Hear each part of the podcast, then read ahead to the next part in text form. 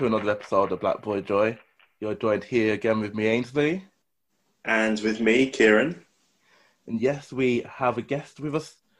Um, we are very pleased to be welcomed by Cameron, also known as Bruce Boncosi. Welcome to Black Boy Joy, Cameron. Hey, hey, hey, everybody. hey, welcome.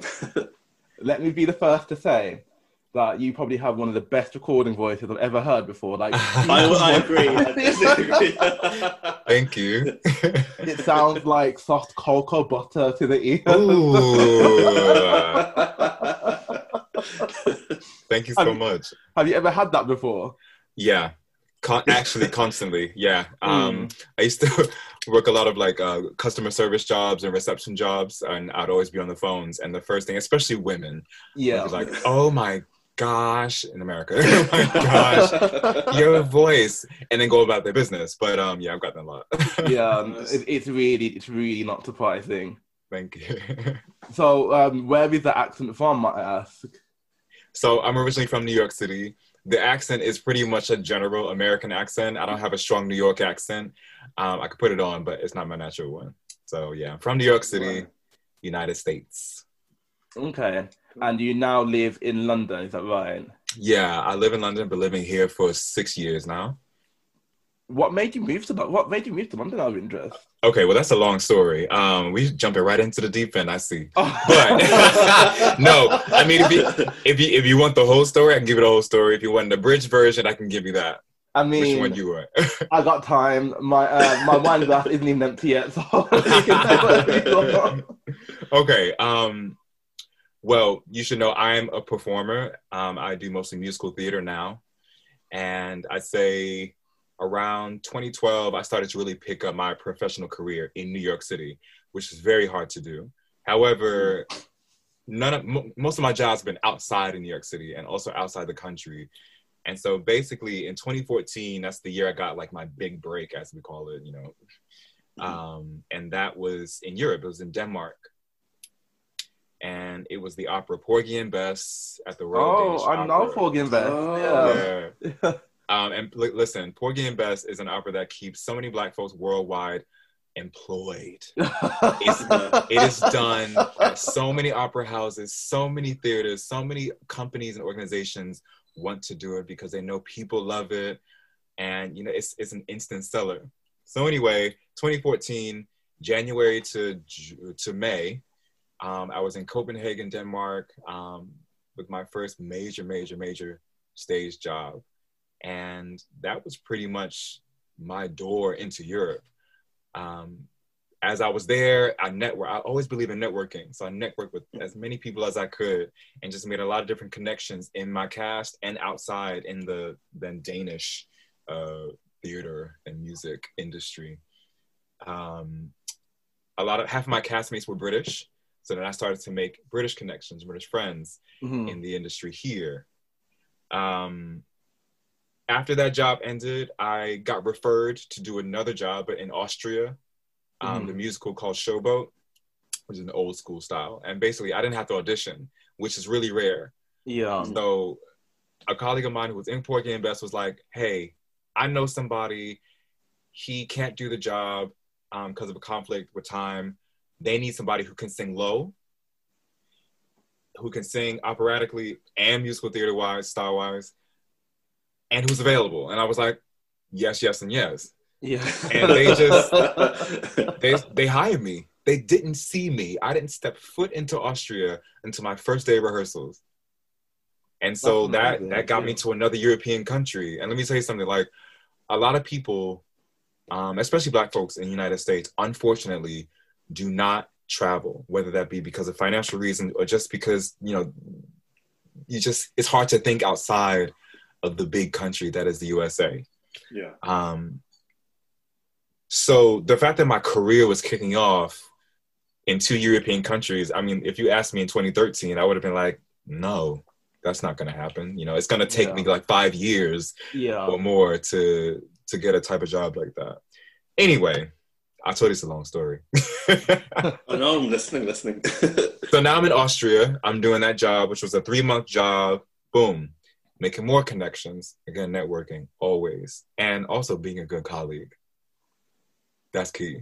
Yeah. Um, and so a, a woman that I knew in that show was like, "Hey, they're doing hairspray in Vienna um, at the end of the summer.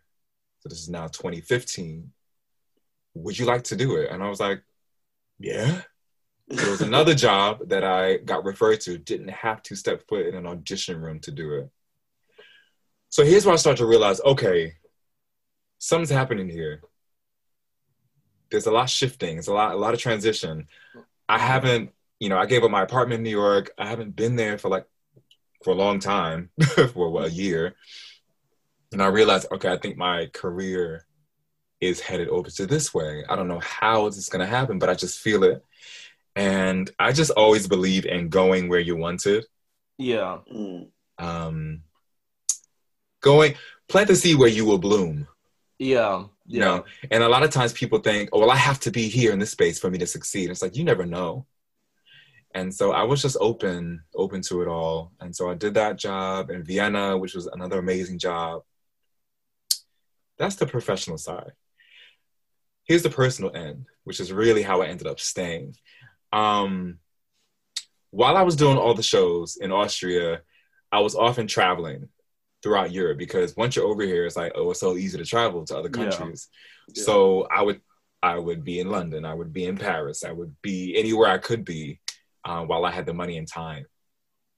So I spent a lot of time in London, a lot, um, and I was I was single at the time, and I was you know on the apps, and I you know bumped into or slid into or whatever, nudged, swiped um, into my now husband.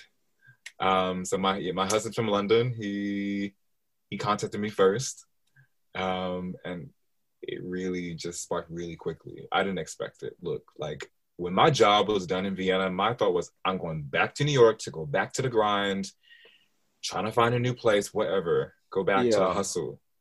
Mhm. And then I met my now husband, and my life completely changed. And so all of a sudden, I had to be open to relocation. Yeah. Huh? like, like permanently, yeah. It's mad. Like, um, we got married within the within a year that we that we met.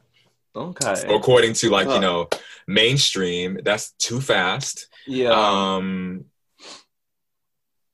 to be honest, it was a whirlwind I, Mm. because look, I'm a heavily I'm a heavy romantic, but I just didn't expect to get married at what was then what 25, 26, yeah. if I have that math right.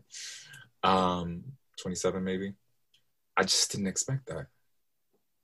And here I was, I have a man who, you know, we hit it off instantly. And for the first time, I felt love at first sight and all these good things that I started to not believe in because of my history, which we'll probably dive into a bit later. Yeah. Um, here, here it is love in its simplest form, unconditional. And I just, I had to take it. I, I, I couldn't let that go. And so, yeah, that's how I ended up in London. Y'all. I, well, that's I relocated. that's an amazing story. Yeah. yeah. Now I'm gonna drink some water because I've been running my mouth already. um, remember, Bizwan, it's a podcast. You're here to talk. yeah, so yeah, I forgot, of course, yeah. you're right, you're right, you're right, you're right.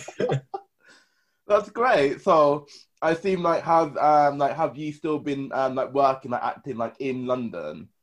Yeah, so we got married. I got residency, um, and I moved immediately after Mhm. I got that, you know, the official documents and whatever the rights to live and work here. And I said, well, if I'm in London, here we go, West End. yeah. For those of you who don't know, West End and Broadway are pretty much synonymous. You know, they're they're very parallel. They're on the same level, the same caliber of work, the same prices for tickets. Oh, don't worry about it. um, the same types of shows, etc. So, you know, I when I graduated college or what you call uni here, when I graduated that in, tw- in 2010, I moved straight back to New York, and I was like, I'm getting on Broadway, and I hit the ground running, and many and many a no's, no, no, no, uh, nice, but no, for two and a half years or so. Yeah, yeah, so I thought, okay, well, I'm probably gonna endure the same thing here. But what was different is that I'd worked in Yeah. different places. You know, yeah, I built up my CV. I also built up my confidence as a performer and as a person in general. I suddenly began to realize who I am yeah, inside and out and what I have to offer and overall figuring out what my worth is. yeah, And so all of that really helped shape me, shape me up for these auditions. yeah, Mm. And I went straight into that. I, I, I got myself an agent probably within two months of moving here. yeah, And I was like, boom, this is me. This is what I want to do. Let's do this. And I got into the auditions. And of course, like any arts industry, you're still going to get no's. No matter how experienced you Yeah, are, somebody's yeah. still going to say no. And I, I had that here. But I think I was auditioned for about mm, a year or so, unemployed for a year yeah. steady job for a year, and finally I got my first West End job doing Motown the musical. Oh, I watched that. I watched Yeah. that show actually. Yeah, I've seen that as well, yeah. Yeah, Right. so I was in that. I was in that from 2017 to 2019. So I did two full years of it, yeah, and it was like some of the best times of my life. yeah. That's amazing. That particular show in its, uh, itself, such great music in it, and they managed to fit in. Obviously, if it's Motown the musical, you're Yeah. gonna have like the Jackson Five, you're gonna have the Supremes, you're gonna have like all the acts you know and love, and they got like um one of my faves, my like um, my White Queen Teena Marie in for like Yeah. Oh, yes, it's like- yes. You get like 20 seconds of square biz, don't you? Yeah. Yes. That's it. That's it. it. I appreciated I appreciated those twenty seconds. Yes. Oh, Did you know I mean- I never knew that Teena Marie was white? Of all listen, I didn't either. Because I think I'm- you know, go ahead. Go ahead. I'm the other way, I think I- I'm the other way around. I think I first, when I first heard her, I saw it at the same time. Um, but who's the other guy who is, oh, what's his name? Is it Bobby someone? He sings um, What You Won't Do for Love. What's his name? Uh, oh, and he's, oh, but he basically he's a white man. And literally, for years, I thought he was black. And then I saw like someone post him on Instagram. And it was the same sensation with Teena Marie. You look at them and you're thinking, oh my uh, God. Bobby what's going on? Bobby Caldwell. That's on Bobby Caldwell, yeah. I was Yeah. like absolutely blown away. God, the thing is, so my parents had Teena Marie's greatest hits like on CD, and it definitely has her photo on it, but it's in black and white. So whenever I saw it, I just thought, oh, she's just like a fair skinned black woman. Yeah, well, look, same. you got that 80s filter on and it's like everybody looks like they're tan and glowing and Yeah, you know, like big hair and stuff, yeah. tease the hair Yeah.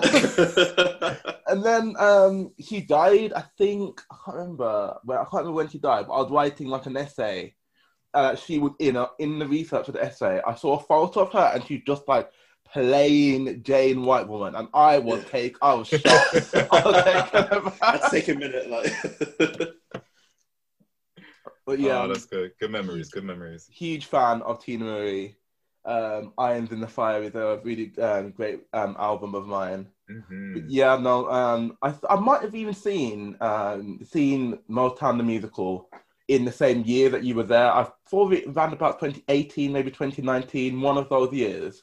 yep i would have been there so i was well in many things I was in the ensemble um, mostly i was in the temptations Mm. um, as the Alright. bass so playing melvin franklin so you would have heard me and my girl down in the basement um, ball of confusion all, all that stuff oh, incredible!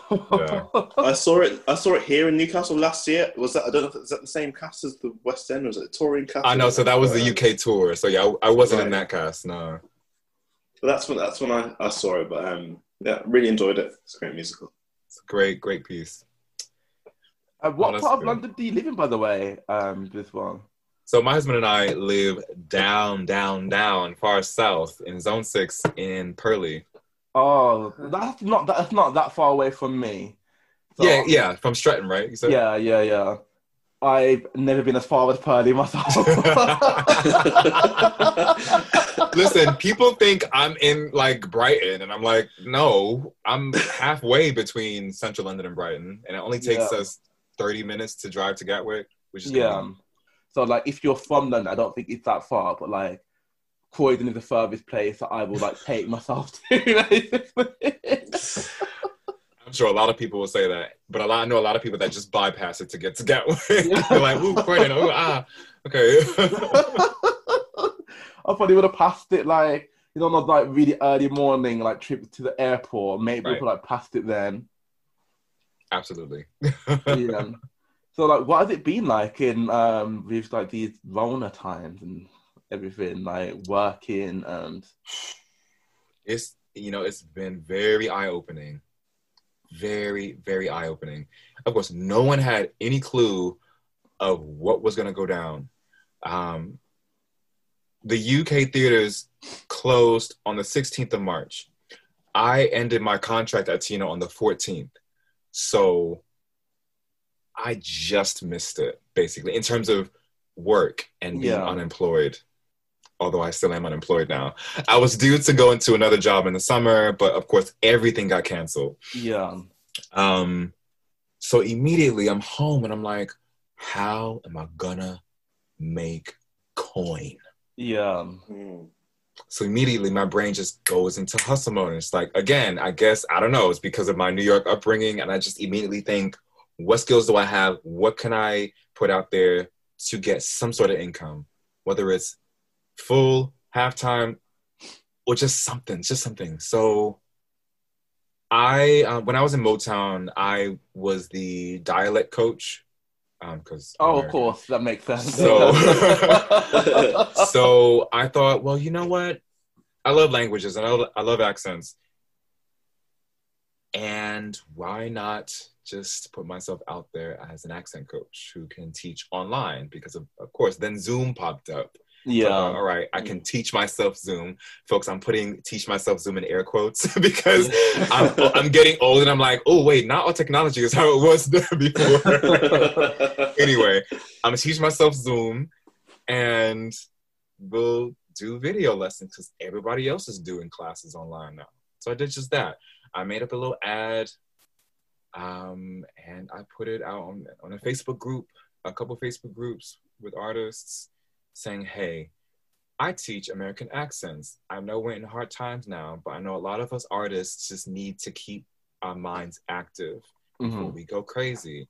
If you are, you know, if you if you just want to keep up your American accent, because a lot of British actors are heading over to the states in TV and film, I'm here, yeah, Hmm. and the the response was so amazing. Like, I thought I wasn't gonna get anything because people all of a sudden didn't have income yeah, but you know, I did it at a really reasonable price. You know, I'm not trying to rob people. I, we're in all we're all in hard times, and I I put myself out there, and people took took it, and I started teaching online. So that's the first thing I started to do, and I realized, okay, I like teaching. I really like teaching, and I never thought I'd say that. And so throughout the months, and I'm still doing it. I'm Yeah. still coaching American accents online and I'm just meeting more and more artists, whether it's from the stage or the screen, small Yeah. to big, you know, students, adults, youth. It's it's been really amazing. So it's kept it's kept me centered, focused, and hopeful. yeah, Yeah. Right. So that's on the the financial end. yeah. Art, artistically, I mean that helps artistically, but artistically, I needed something for myself. yeah, I was I was giving other folks stuff.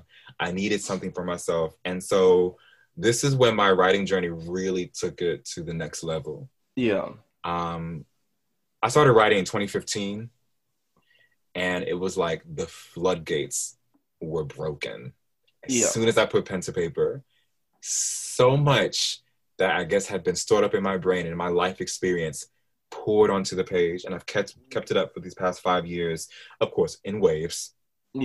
yeah. Um, but finally, I had the time yeah, to write and and the headspace. You know, I wasn't doing eight shows a week anymore. I could rest and just sit and relax and look out the window and listen to the rain and feel the breeze. And so my writing stepped it up. And another huge wave of pieces came out. And then I was like, well, since I'm teaching online, I might as well share my stuff online. Yeah. Hmm. So then I started to do that. Um, you know, on my second Instagram page, on, on my Brisbane Kofi page, and my mind just started thinking outside of the box, and I got into collaborations with other artists of other media. You know, from photography to film to visual arts, and it really took off. And I'm so happy.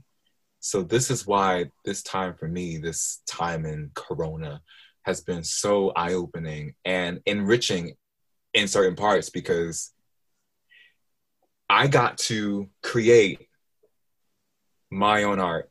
Yeah.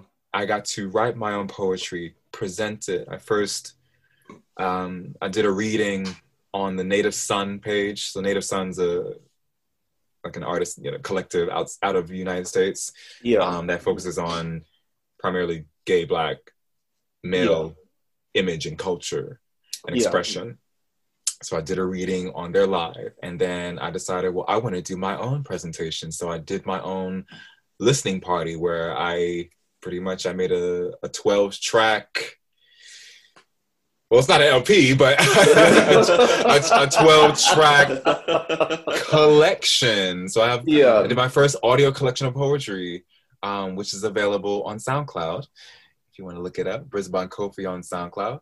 Um, and with that, I did a visual uh, presentation with two photographer friends of mine with pieces of theirs that we married together with my pieces. Yeah. available on Vimeo if you want to see. Um, and once that happened, I was like, okay, bitch, you put an audio collection and a, an, an, uh, a visual album, I'm gonna say it, say lemonade. together in a matter of two months. You're going with something. And so I've been riding that wave ever since. It's good. It's like from you're saying, the inspiration just came to you, or it was already kind of already stored up after a while. Mm-hmm. Great. Absolutely. Um, so I'm currently I'm working on my first book, something tangible to touch and flip the pages, and it is my baby. I hold it so close to my heart. Um, it's the style of book is what's called a chapbook, or some people also call it a pamphlet. So it's a short book of uh, about around 25 poems. I think the page count is somewhere around 50. So it's very thin Yeah.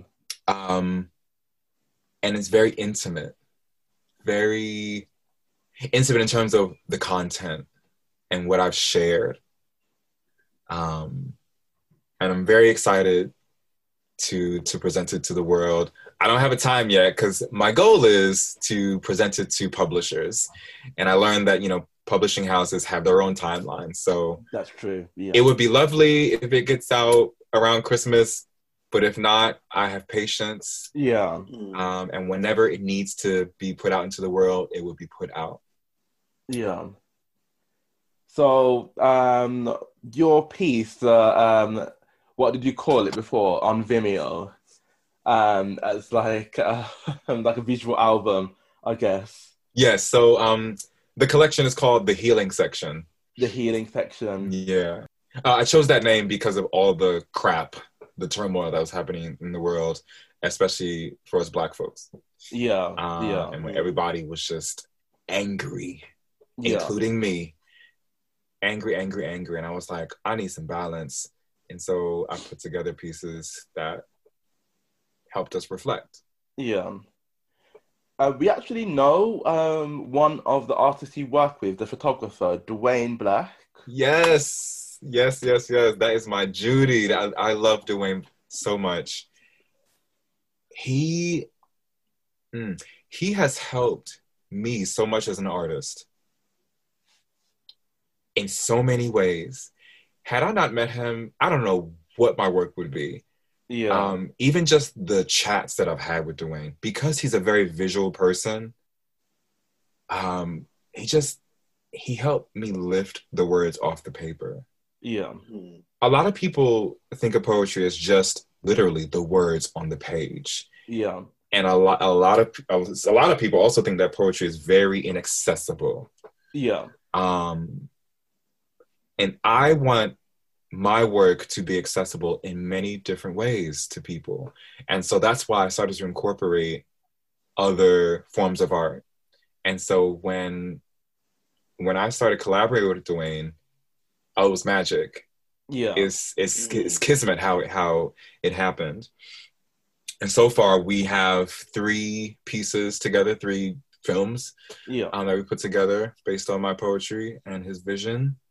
We're working on another one soon come. Um, but Dwayne has been such an integral part to my journey in this in this chapter. Um, I write more vividly now Yeah. and more sensitively. Yeah. I want people to taste the words. I, I want them to feel the words. Yeah. So would you say, um, so I've watched it and I, I've, like, I've consumed poetry before, kind of in two forms. So I did an English literature degree, so you have to read poetry, but that's Mhm. kind of, I think you can imagine what kind of poetry that would be. It's kind of like on the page. When we do our first year, you have to learn like sonnets, like very kind of. It doesn't have any seasoning in it to um, put it. Still Rec- pretty- still recipes with no seasoning. Yeah. and um, since I've moved to London, I've like watched a bit more, but it's kind of more, I guess you'd say, slam poetry. So everybody gets into a room, someone goes, they try the poetry, everybody clicks, it always has a beat to it. Yeah. And when I was watching yours, I kind of thought like it's a bit of amalgamation of the two. Not not the like not this not the sourceless bit, but the bit kind of like um, when you would have like thought like conceptualized something and then try and like bring it to life, kind of with the words and with moving images as well. Absolutely.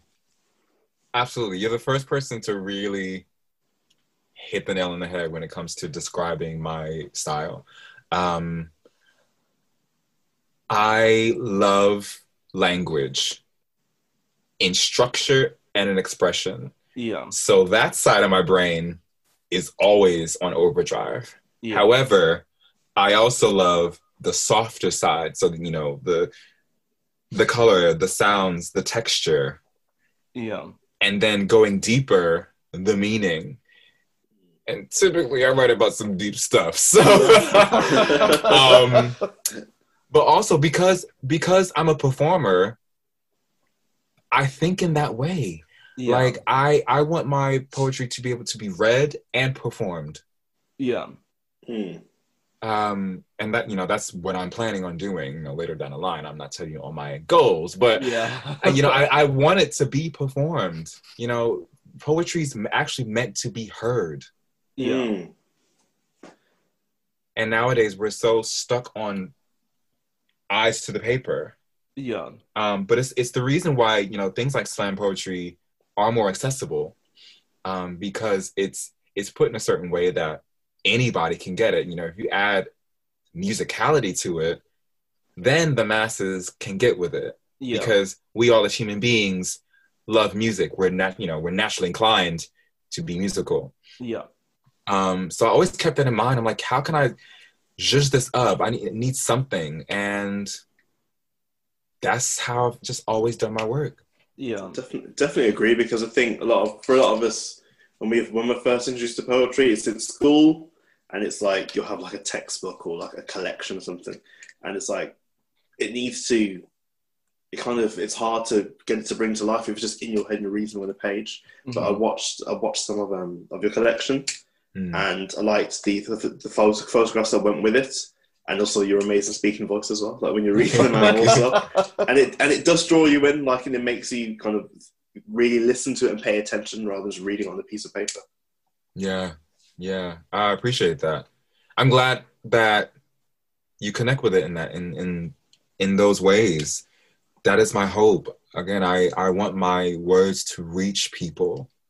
I just don't want to put it on a page and just sell it for nine ninety nine or whatever the price may be, just for the sake of it. Like Yeah. Mm. I write to inspire and I write to connect with people.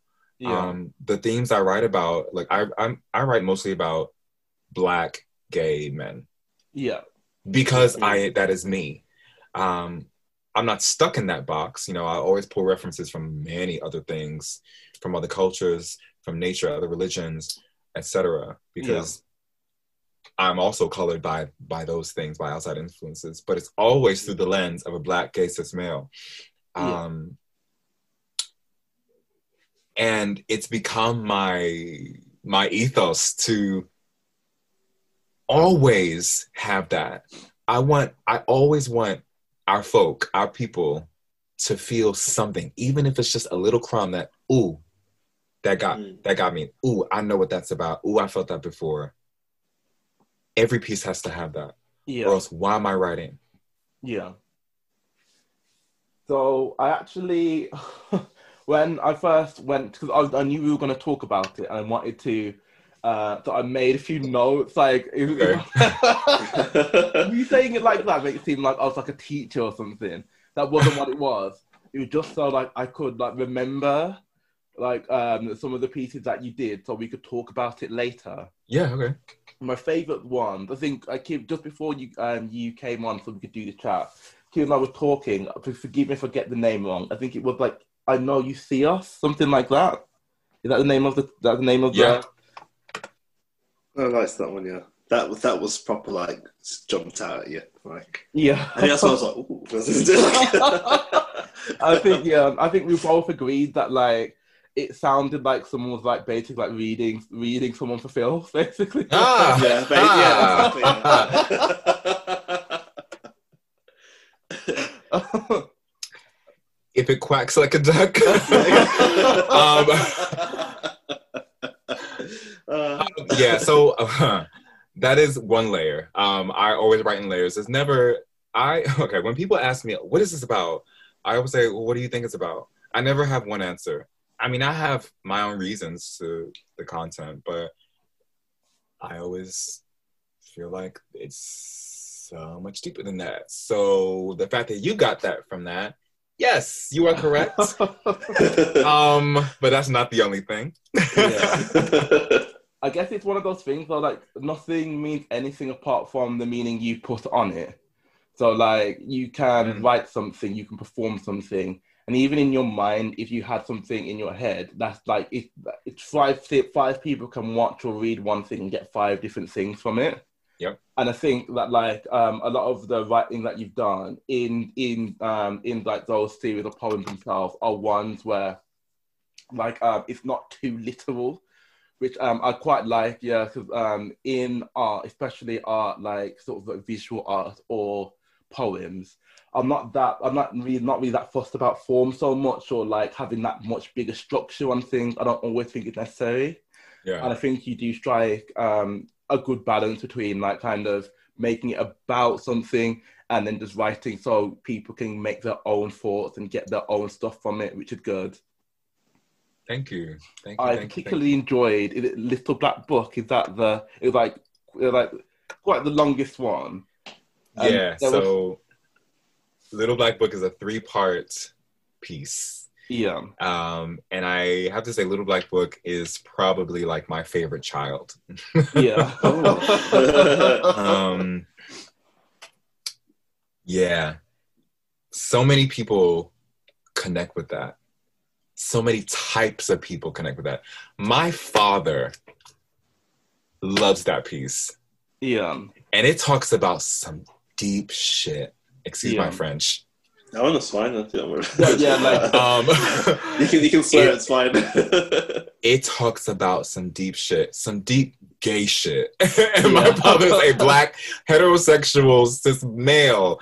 Um, and the fact that he found something in it that he can go, ooh, it made me think this is not just for us in the LGBTQ spectrum, it's for everybody. It's yeah. not just for men. It's you know, it's just it opened my mi- it opened my mind up, and I wrote the damn thing. yeah, Mm. You know, um, it's also my favorite job because I it was the first piece that I um, took off the page and put it into another form.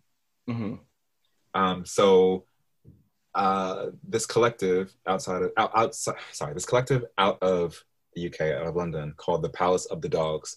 Um, it's an artist collective full of um, artists of different respects, most of whom I've worked with on stage, and they do all types of things in the arts. And so one of the founders, Daniel Bailey, we sat down one day and I was like, Daniel, I want to collaborate. What can we do? So we decided to do it off of Little Black Book. And this is, we had a discussion back in like November 2019, hmm the initial. And then we really solidified it in February, I think. And he was like, all right, well, we'll do a film. Yeah. It's like, okay, like a short film. So it's a 15 minute short film um, in three parts, which is the form of the poem. And, you know, we had a cast of 12 and, you know, had a, a location and, and costume and makeup and all that stuff. And it was the first time that I was on that side of the table. yeah. Hmm. And it felt so good, especially because this was my work. This was my writing. This is my was my vision. And to see it executed and to see it executed so well, and everyone that was involved from cast and crew was just so on board. Uh, I loved it. So we shot it in the beginning of March, two weeks before the nation, the world went crazy. Yeah. Um, it was a lovely day, and we had plans to screen it in person in the spring. Obviously, that couldn't happen, but we managed to screen it online over Zoom um, a- about a month ago, and it went really successfully. Got a great turnout and just a great response from the piece. So we put it out.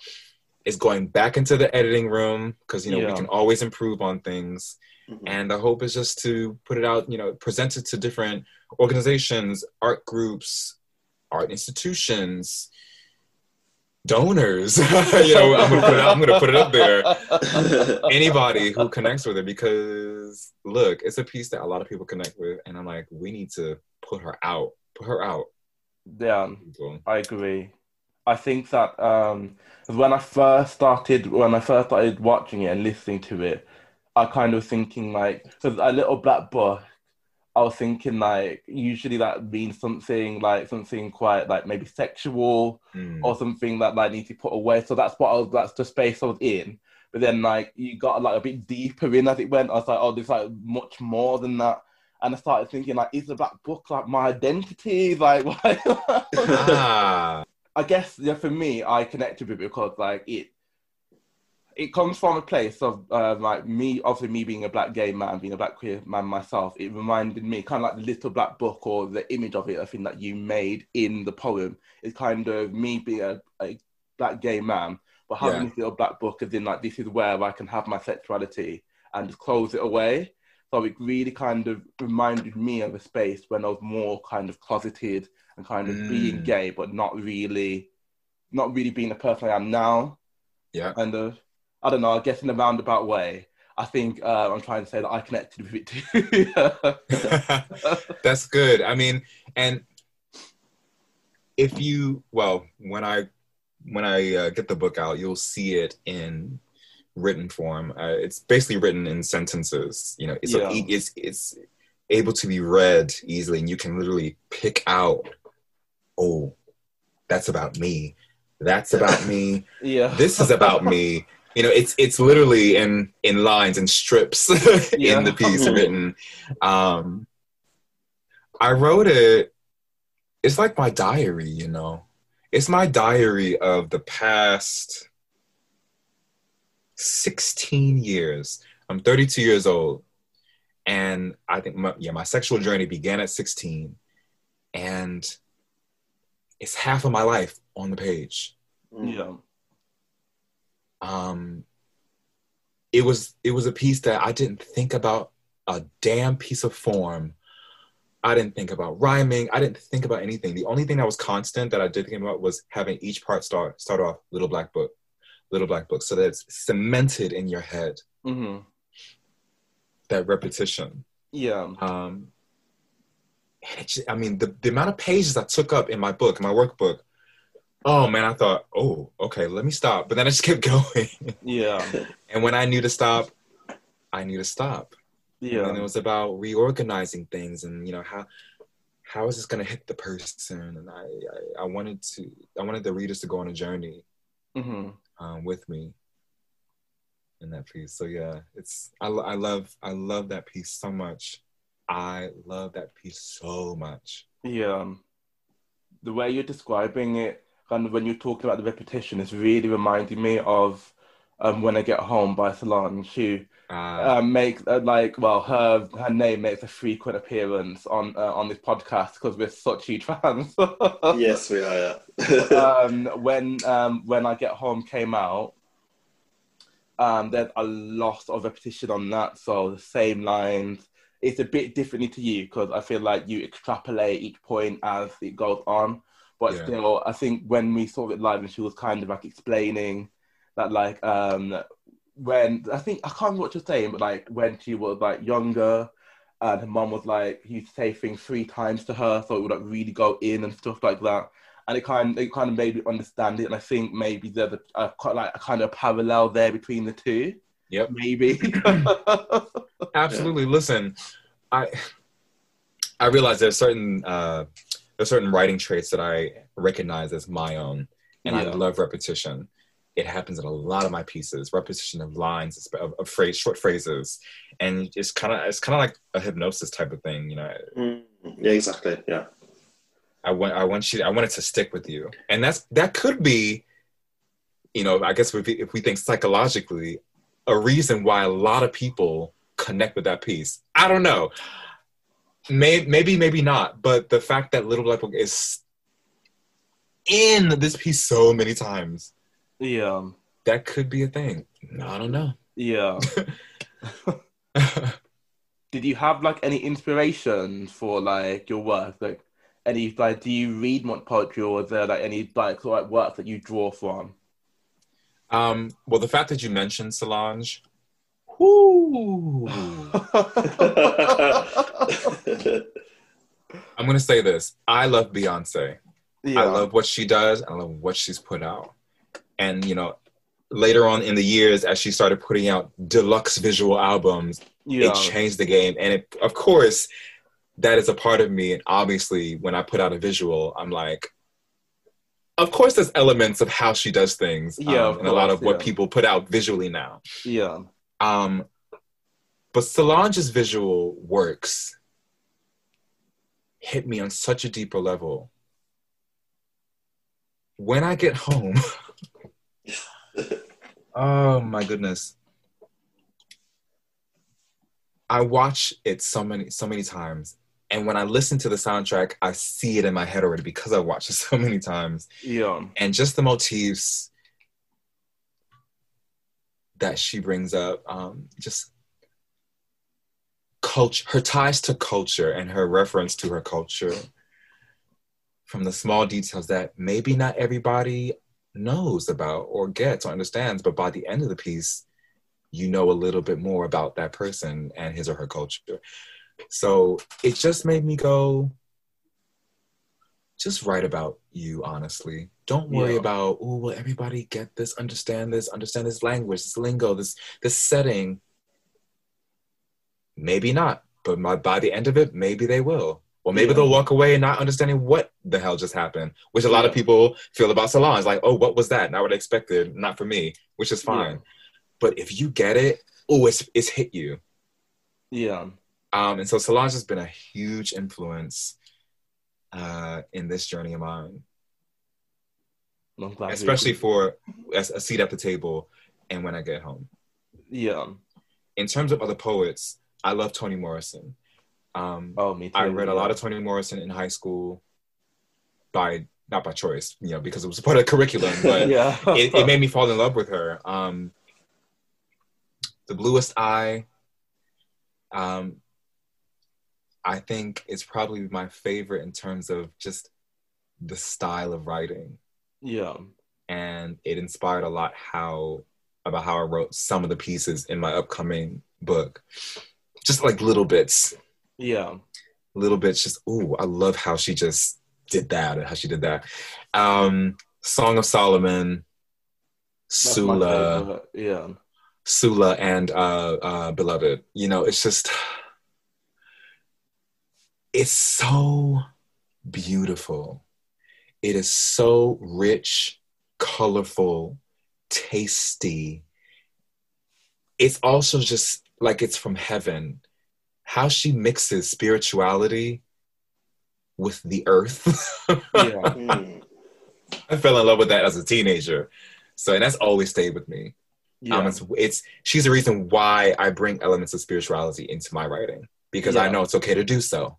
You know, yeah. you know, and and and not and not have a fear of it sounding too religious or too churchy or whatever. yeah. Um, I I think you know, and I've managed to find that balance, and I'm still navigating that balance of incorporating spirituality into my work, uh, especially into work that's sexual in nature. Yeah. Um, so OG, Toni Morrison, James Baldwin, of course. I'm still educating myself on James Baldwin, so I'd say I'm actually more comfortable with Toni Morrison than I am with, with James Baldwin. The Mhm. same as Audre Lorde. Um, but the the pieces that I've in, introduced myself to with both Lorde and Baldwin, I'm like, oh, and y'all are from back in the day. You know, it's like so again, it was affirmation that it's okay to write in your voice. It's okay to write about your experiences, how you think. You don't have to conform to everybody else. Yeah. Um, and then finally, more writing inspirations. Bryan Washington, who's the author of Lot, L O T, Lot, and um, who else? Uh, Danez Smith, who was a poet. Who I'm like, if I meet Danez Smith one day, I might become speechless. I love Danez Smith's writing so much. He's a contemporary writer from the States who writes about a lot of the same uh, themes that I do. And it's just raw. It is raw. hmm And it's the rawness from his. And I'm just like, oh, okay, it's okay to be that too. Yeah. Got it. Yeah. Bryan Washington, author of Lot, he talks about his upbringing in his home as as a gay black and Hispanic man in Texas. hmm You know, and he he writes so honestly, and he brings up a lot of references that not a lot. If you're not from Texas, you're probably not gonna get. Yeah. But by the end of the book, you feel like you know all about his neighborhood, and so Yeah. he brings you he brings you into his world, which is something I thought, okay, it's okay to do that too. Got it. so all of all of my inspirations from authors and poets, I'm like, they're affirmations for me that it's okay for me to be me. Simply put, it's okay for me to be me and to put that out on a page, and that somebody wants to read it. Yeah. Amazing. Um, not to bring it back to Beyonce. That's all right. Bring it back to B. Asked, I, I really wanted to know what you thought of Black is King. Have you watched What- it? I have. Yes, I have. Have you watched it, Key? I've not watched it actually. You I've haven't seen watched it? bobs. Not yet. No. I'm so surprised at that. Why haven't you watched it? Uh, like I don't get as oh god, I don't get as excited about Beyonce these days. but it's obviously I will watch it. But like when Solange puts something out, I'm like, oh my god, I gotta see it. With Beyonce, I'm like, oh, I'll see it eventually, kind of thing. Um, so it's on it's on my list definitely, but it's it just wasn't a, a pressing priority for me. But I'll let you guys talk about it as you have seen it. Yeah. What did you What did you think, Brisbane? I thoroughly enjoyed it. I I had to talk about it in layers. So the first layer is of course the visuals. Yeah. Simply put, the the representation of various cultures of Africa and, and of the diaspora, um, because you know it's being performed by Africans and the African di- diasporic people. Yeah. um i thought oh man i mean it was a complete it was completely saturated with us in so many ways and i just i got chills watching so it was a melange of just so many things i was like oh this is overload in a good way so i loved it in that um I really wish it was new music and not an album that she put out what last year. I don't know when that came out. yeah. Um, but whatever, I got past that because it then made me see those pieces in a different way. Um, I, and I love that. What maybe half of the half of the album, she features um, other African artists. Yeah. I love that. Yeah. Most of whom I had no clue about, and Yeah. now I'm like, well, I'm downloading you, you, you, Mhm. you, all your music. Mhm. Um, so I love that. I love that. Um, I know there's a lot of controversy behind it, and I don't. I never get into Beyonce controversy because, you know, eh, everybody has a right to their opinion as long as you address her hard work and her creativity and how she executes things. Yeah. It's about the execution. As I think, as long as you appreciate that, I'm fine. Yeah. I'm not. I, I'm not the type of Beyonce fan that's like, you have to love everything she does. Yeah. I'm not. I'm not. I'm not that. I'm not that girl. But what was put out was beautiful, and it will. It will be remembered hmm For sure. Yeah. through time. And it, and again, it'll inform other artists. It's okay for you to express your Africanness. Yeah. Your you know black artists, your Africanness. Um, I wish this could have happened earlier in time. I wish it were okay, quotation mark, okay, for us black people, black artists to be proud in our blackness. And it goes deeper because as a black American, um, there's this complicated history of us knowing our culture as black Americans, but we don't have another country to tie it to but the United Yeah. States. Those of who are generations brought brought up in the States like I am. Um, and so it's always been this battle of trying to connect with Africa, which is something that Beyonce is doing. And, uh, you know, a lot of people from the continent found it problematic, and a lot of people from the United States found, found it problematic because it's like, is it appropriation? Is it appreciation? What is it? And it's like, it's so complex with Black Americans.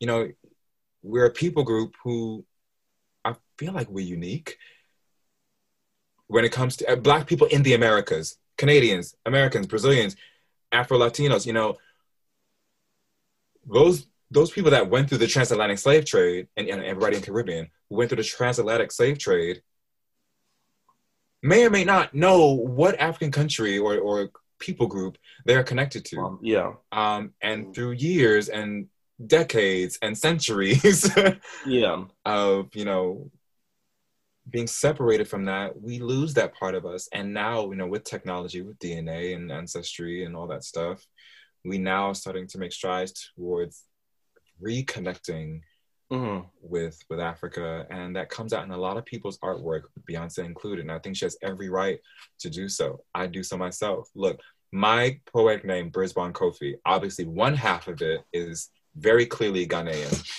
Yeah. I'm not born in Ghana. I am probably what seventh or eighth, at least generation United States of America, Yeah. um, back to slavery time. So I have no direct link lineage wise to Ghana. But when I did my ancestry DNA stuff back in 2017, um, present day Ghana Ivory Coast was the highest percentage. And so immediately I felt a pride because finally I feel like I have something deeper to connect to other than slavery. yeah. Um, yeah. and my my poetic name, my my pen name is an homage to my lineage and my ancestry. Brisbane is one of my family names, it's my mother's maiden name. It's a name that I don't have in my government name, so I and I love the name, so I finally thought, here's time to lift that up. Mhm. And Kofi um, was chosen because I was born on a Friday, and Ghanaian males in a certain culture in Ghana are called Kofi if they're born on Friday, and so that's how my name was born. Oh, I didn't know that actually. I Yeah. didn't know that either. Oh. Yeah. Um, so, you know, it's from little things like that to Beyonce putting out a full on film about African cultures, you know, that she may or may not have ever experienced or witnessed. I, I just say, please let us because it's something that finally we we as people can say, well, we're a part of this too. This is a part of me too. Yeah. um, you know, as time goes, I guess technology will get better where we can start to really identify which tribes and cultures we are really, folk, you know, uh, connected to lineage wise. But you know, for now, we we are dealing with what we know, and we are now choosing to celebrate that because a lot of times, Black Americans don't want to be connected with Africa in a bad connotation. So I'm like, okay, let us be black. please, please let us, please, because yeah. y'all white folks don't want us. So I it's like, well, what do we have? Yeah. What do we have? So that's my that's my commentary on Black is King. Of course, there's so many details about it. There is, yeah. Um, but we could, that's a whole nother that's a whole other lecture, workshop, whatever. Yeah. Um, but overall, I love Black is King, and I loved I loved Lemonade, and you know, um, that was very American and very yeah. specific to her, especially mm, yeah. down where from where she's from. And you talk about Creole cultures and all that stuff down there, which I have no idea about, and that's not my lineage, but it's still our story. Yeah, you know, as a people. Um, and so I'm just like, just let us let us express finally our true and full selves. Yeah. I was gonna ask before actually. Like, I'm so glad that you mentioned you were like um, you preempted me, because you are from um, you're from New York specifically. Yeah, you've been in the UK for a good amount of time now. For what's going on six years, and I was yeah. wondering, like, is there? I don't know how to phrase the question. Like, is there a difference between, or have you noticed a difference between like black and queer in like New York, I don't know where specifically in New York you're from, as opposed to being like a black queer man, a black gay man here in London. Hmm. Like, have you noticed a difference? Is there a difference? Have, you know, if you know what I'm asking? Oh yeah, oh yeah, oh yeah. okay, turn the page. Next chapter. So, ooh, where do I start with this? The short answer is yes. I've noticed a difference, and it's a huge difference. Um, a lot of people ask me, "Oh, is it you know how is it? Is it like New York?" And honestly, London is like New York. There's so many parallels between two the two cities in terms of infrastructure and culture and mm-hmm. nightlife and, and lifestyle um, and expression. So that's the easy side, the easy stuff put off. When you get into the nitty gritty of the social interactions, that's where it gets so complicated. Um, as a black gay cis male, from New York. I, you know, I grew up in a mostly black and brown environment. Mm-hmm. Black and Latino. That's that's just been my thing all my life. Of course, white people were part of it, but they were the minority in every almost every sector.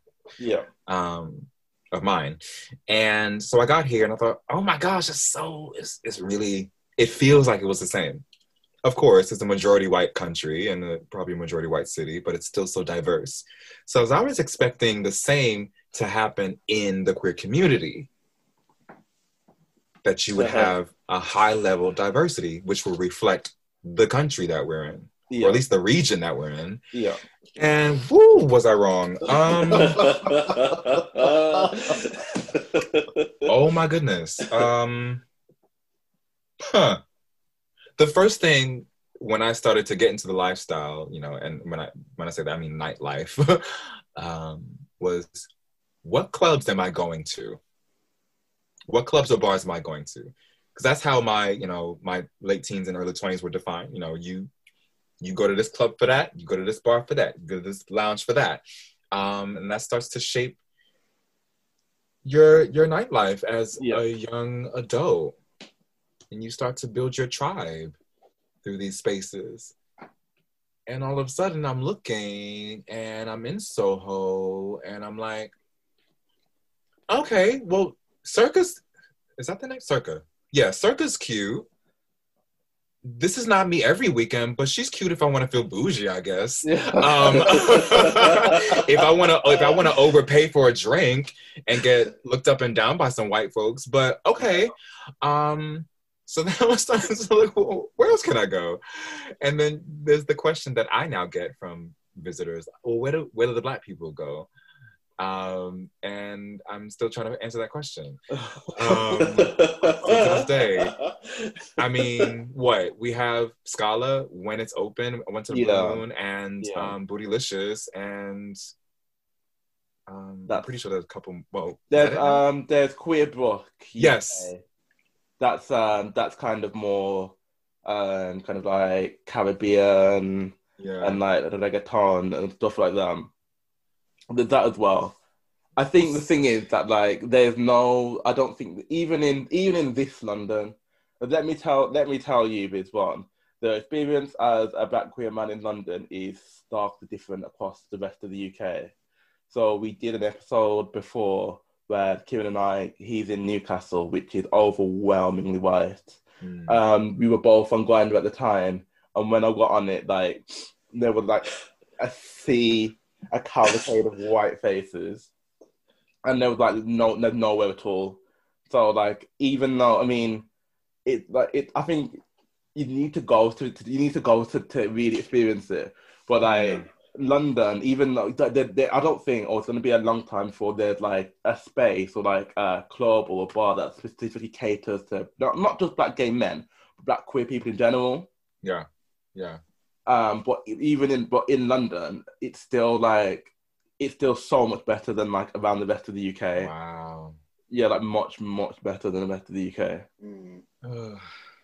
I mean, I can't say it's terrible because they're just there are places around the world that don't cater to us at all. so Yeah, but relatively speaking from my you know my perspective as a new yorker and having what i considered to be everything i mean i felt like i was spoiled especially in the heyday of when i was clubbing um before things started closing and you know people started being priced out of their rent. So all of a sudden all these clubs started closing down and it's like where do we go i got to experience and you got you had a choice of where you wanted to go. You had to strategize. Who do I think is going to be at this club? Who I think is going to be at the, what what field do I want tonight? Do I want to sweat with the walls? Do I want to just keep it? Keep, I we had such a big choice, and I get here and it's like, guess I'm going to freedom to the R and B room. Yeah. I mean, sorry, not freedom. Um, to heaven. Sorry, heaven. Heaven. Let's get someone to Yeah, heaven to the R and B heaven. room. Room. Um, It's Kind of- it's such a stark difference. Can I do a sidebar on Heaven? Yeah. Um, so I don't want I, I don't want to um get, I don't want to trash the space because it is Mhm. one for gay people for LGBT people. I've only been once, and the one time that I did go, it's a bit weird, man. Like people do like I've, whenever I go to like a like a gay club or like a queer space, I expect to be. You know, people like look you up and down, they dress you down, that's fine. But I think it was Mm. so much more intense in heaven at the R and B room. I felt like I was like under surveillance. Yeah. It was yeah, it was it was uncom- uh, uncomfortably so. I'd say yeah, like really uncomfortably so. And like you know when someone like when people like try to dance a bit too close to you. when you say when you say you were in the R and B room and you were under surveillance, was it by your skin folk or by fetishizers? No, no, what what are you saying here? It's not my skin folk. Okay, good. Is people have strategically gone to the R and B room? Is that what you're Strat- saying? exactly. There it is. The strategy. I was waiting for oh, this is good because I've, I've never been out in Soho once, I don't think, ever. So I like hearing these stories about it just to prepare myself when I finally do go. Um, I was I was walking through Soho yesterday. I was with a friend of mine, my friend Lemoy, um, another black brother of mine, gorgeous. And we were walking on Old Compton Street, and this is around 5:30, so the streets are packed. So now they've made Old Compton Street like al fresco dining, so it's just people eating and sitting. And we're walking, minding our business, and all you just feel the energy shift as soon as you step onto Old Compton Street because it's like walking like I don't know, it's like a meat rack. All of a sudden, you just feel like you're on display as the the catch of the, the catch of the day, and I just start to oh, I feel so uncomfortable. Especially if you walk past Caffè Nero and all the probably middle aged white white guys, who I assume are mostly Italian, um, sitting down at, at cafe tables, literally eyeing you. Yeah. You can just you can just feel the saliva dripping down the sides of their mouths, and just like, oh. And so you start to pick up your pace, and it's like, oh, I don't want to speed walk, but okay. Guess to feel comfortable, I have to. And so, yeah, I've had that same feeling, Ainsley, in heaven Yeah. by the strategizers who Yeah. like, got them all together. They know where Pick of the litter. Yeah. Oh. it's, it's interesting what you were saying about New York and everywhere closing. Um, because I went in 2018 and I was with two friends, two girls, and we were like, oh, we should go to a gay bar while we're here. I didn't really know any local, so we had a quick Google around, and they were like, like come on, let's find like a black LGBT club. And we we found one in um, we were staying in Brooklyn, and it's called it's closed down now though. It goes into what you were saying before. It's um it's called Langston, I think. Ah! so good. Like I knew you were gonna say Langston once you said Brooklyn. Oh my god. I I don't know what your experience is, is of it, but I absolutely loved it. Like I've, I've been out all day, I was super tired, and I went there. I was like, oh my god, like it's a club. There's enough black people. No one cares about what anyone's doing. Everyone's just dancing. But um, I enjoyed it as a tourist. I don't know what your opinion is of the place, but uh, I loved it. Woo! the memories. Um, Langston's was lit. Oh my goodness! It was when you. It was when you wanted to go be seen as a piece of meat by your own folks. nah, the playlist was so good. and you could just shake your ass all night long. I oh, R.I.P. Langston's. I was really sad, like when I, I just happened to Google it, um, because like a year after I'd gone, I was thinking, oh, what was the name of that club that we went to? And I found it, and it seemed to be closed down. Yeah, It's really sad, but so many places gone. Yeah. Um, but to go, gosh, was, this was such a tangent, but this is still re- uh, relevant.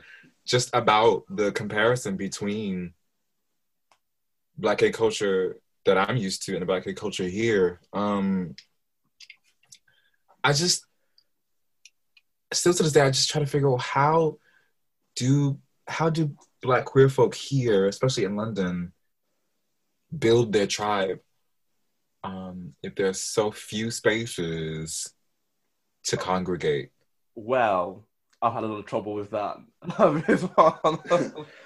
So um, I came out of the closet a bit later, Hmm. And um, because I'm not from the city either, so it's really hard to build your tribe, as you say, Hmm. because like you need you need places to go, for instance, and not only do you need places to go, because like I have a lot of friends, but they're not necessarily queer friends, and like I've got a lot of like black friends, got like black female friends who would go with me to spaces like this. But sometimes you just want to be with like other other queer black people, other gay black people Yeah. do this. Otherwise, it feels like you know, like when you. It, otherwise, it feels like they're going on like an expedition trip or something, or like they're just like humoring you.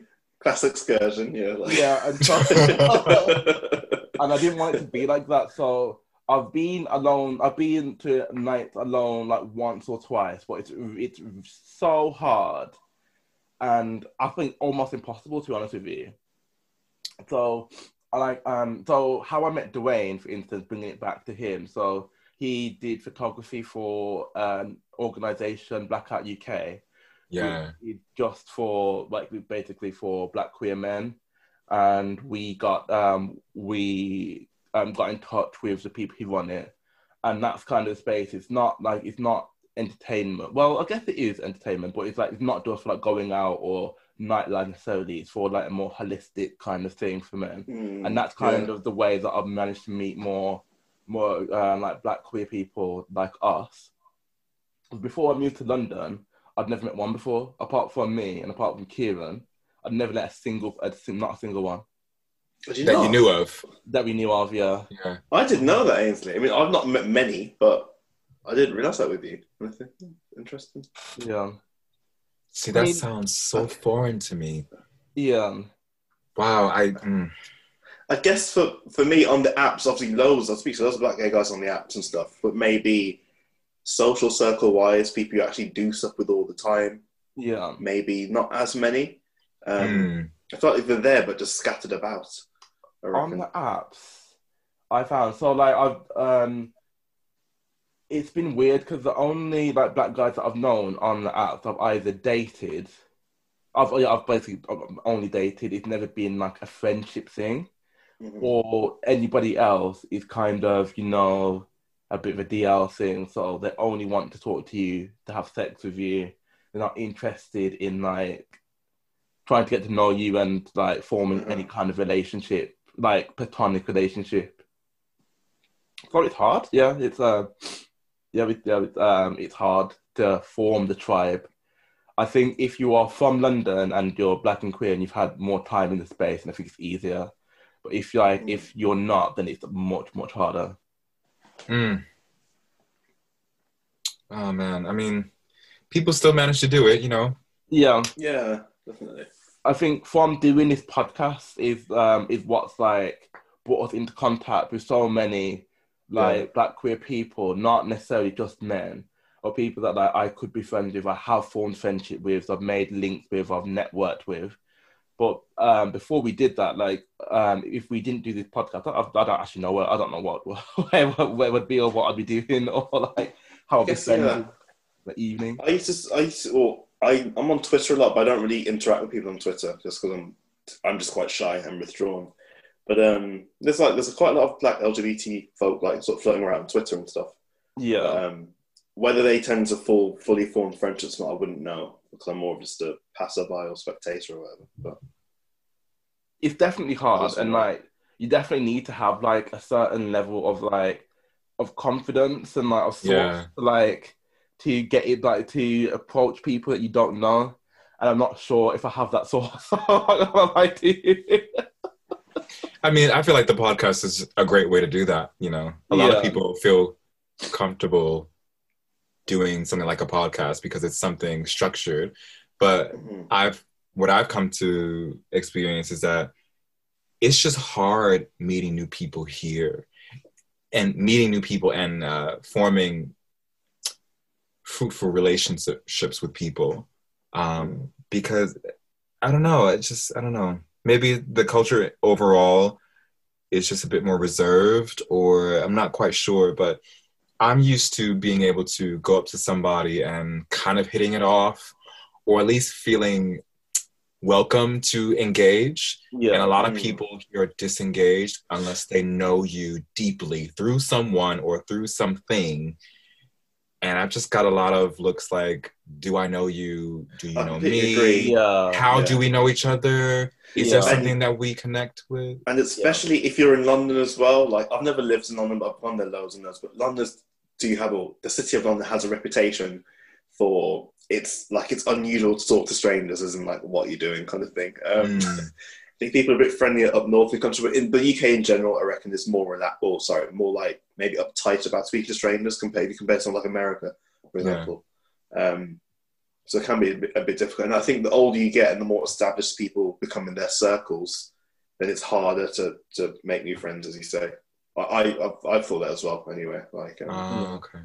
people get into relationships or they've they've got their established circle circle, um, social circle, um, and it's like they. I think a lot of people feel like they get past the stage where they need to make friends. It's just like, oh, I'm Yeah. Ah, I'm yeah. good. Yeah, right.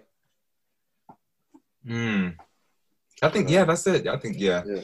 that helped explain it for me because still to this day, I'm like, um, can I actually say I'm, I'm close friends with a lot of people? And I can't, not here. Most of my friends are still from, you know, from back home. And obviously I'm not with them. so it's it's it's kind of difficult but i'd say again in this in this coronavirus time this quarantine time i've made so many meaningful connections whether they're deep long lasting or whether they're you know just for now um, especially in the career community yeah Hmm. with creatives and artists and organizations. The Blackout UK for me was another way. I, you know, I got to meet Marc Thompson, and he was Yeah. a part of my, you know, the screening and discussion for Little Black Book, and um, people like Josh Rivers, and I got to, I didn't meet in person Lady Phyll, but you know, we chat on Instagram yeah. and yeah. she's getting to know me as an artist. And I'm like, I've been here for six, six years, and I'm like, I kind of treat a Lady Phyll as like a celebrity. So it's like the no, fact that so I, yeah, so do I, yeah. Exchange words with her on social yeah. media. I'm kind of like, ah. yeah. um, and so it's it's been through organization that I feel like I've been able to reach out to other folks in our community. And it kind of sounds the same with you, you know. Yeah. You having this platform and meeting different types of people is very different than saying, hey, you look like I can vibe with you on the street. Let's be friends, you know. no, it's that is one hundred percent the truth. And we met Marc. We've met Marc a few times, mm. and I think he's so cool. He's like, we don't know him well, yeah, but like, um, I think one of the things that I take the most is that like, if there are black, like black if uh, black queer men, black gay men, especially if they're a bit older, because it means that like I just want to, because I personally just want to see like black queer men or anyone actually who are just like just living their lives, like them being black and queer isn't an issue, like um, that's not a source of shame or anything. Yeah. And I get that so much from Marc. I think he does such great work. I think he taught. I think he speaks so well. I'm just like such a huge fan. yeah, I'm such a huge fan of his, as you can probably hear. So yeah, so I've like I've gotten to meet him a few. T- I've gotten to meet him a few times. We've got I've been able to chat, and yeah, like I said, I don't feel like people like him they necessarily like. I think they take stuff like that in their stride, but like for like a little black gay boy like me, um, it's important. Like it is important I think it kind of shows you like what you can achieve and what you can be. Yeah. Mm. You don't realize that until you see until you see the person or until you see, you see it. Absolutely. But yeah. Hmm. See, we'll we'll always find a way. Nothing ever yeah. stops us. It's just different. It's true. It is. Yeah. Brisbane, do you want to um, just introduce your, you know, your sort of Vimeo pages and stuff? Do you yeah, want to please. Sort of drop the links yeah, to those? Just for people to listen to? Right. Sure. Uh, so there's many ways you can witness and hear my works. Um, first and foremost, my website. It is www.brisbonkofi.com. I spell my name B R I S B O N K O F I. So that's Brisbane Kofi. Again, the website is www.brisbonkofi.com. I have a Vimeo page. So if you just go on Vimeo, you can search Brisbane Kofi. I'm not going to give you the link um, over voice. um, in the same respects, I do have a SoundCloud page as well. Uh, the SoundCloud page is where you can hear my audio collection, the healing section, which I released uh, this spring, this, this past spring. And yeah, look out for a book coming your way within the next year. Excellent. So, um, everybody go and listen to the healing section and then go to Vimeo and watch the healing section. I think um, we've already highlighted there is great poetry on it. There is great visuals as well. The both both of them tie together. Um, I think um, for especially for something that came out in all this madness, it definitely like something that speaks to the times um, which I think, yeah, I think is great. So um, thank you so much for joining us, Brisbane, and um, uh, chatting Kiki with us. Thank you for having me. I loved it. the Kiki is real. and I like that we're both we're both South London guys. yeah, life exists on this side of the river. the best life exists on this side, this side of the river. What are you talking about? Uh, South London for life. I mean, I'm not even from London. Me neither. Hey. yeah, South London for life. But um, we're Black Boy Joy. Um, subscribe to us on Spotify, on iTunes, Apple Podcasts, on most good streaming platforms where there. Um, follow us on Instagram via Black Boy Joy Podcast. What's your Instagram bit Instagram Brisbane? My Instagram is at Brisbane Kofi. Yes. Um, we're on Twitter as well. We're at Black Boy Joy Pod. Um, but yeah, like, subscribe, share, see it all. Um, you can email us at blackboyjoypodcast at gmail.com as well if you want to. But yeah, that's uh, that's another podcast done. We're um, yeah, we're finished. We're done for the evening. So thanks everyone. Thank you. Bye. Thank you. Bye.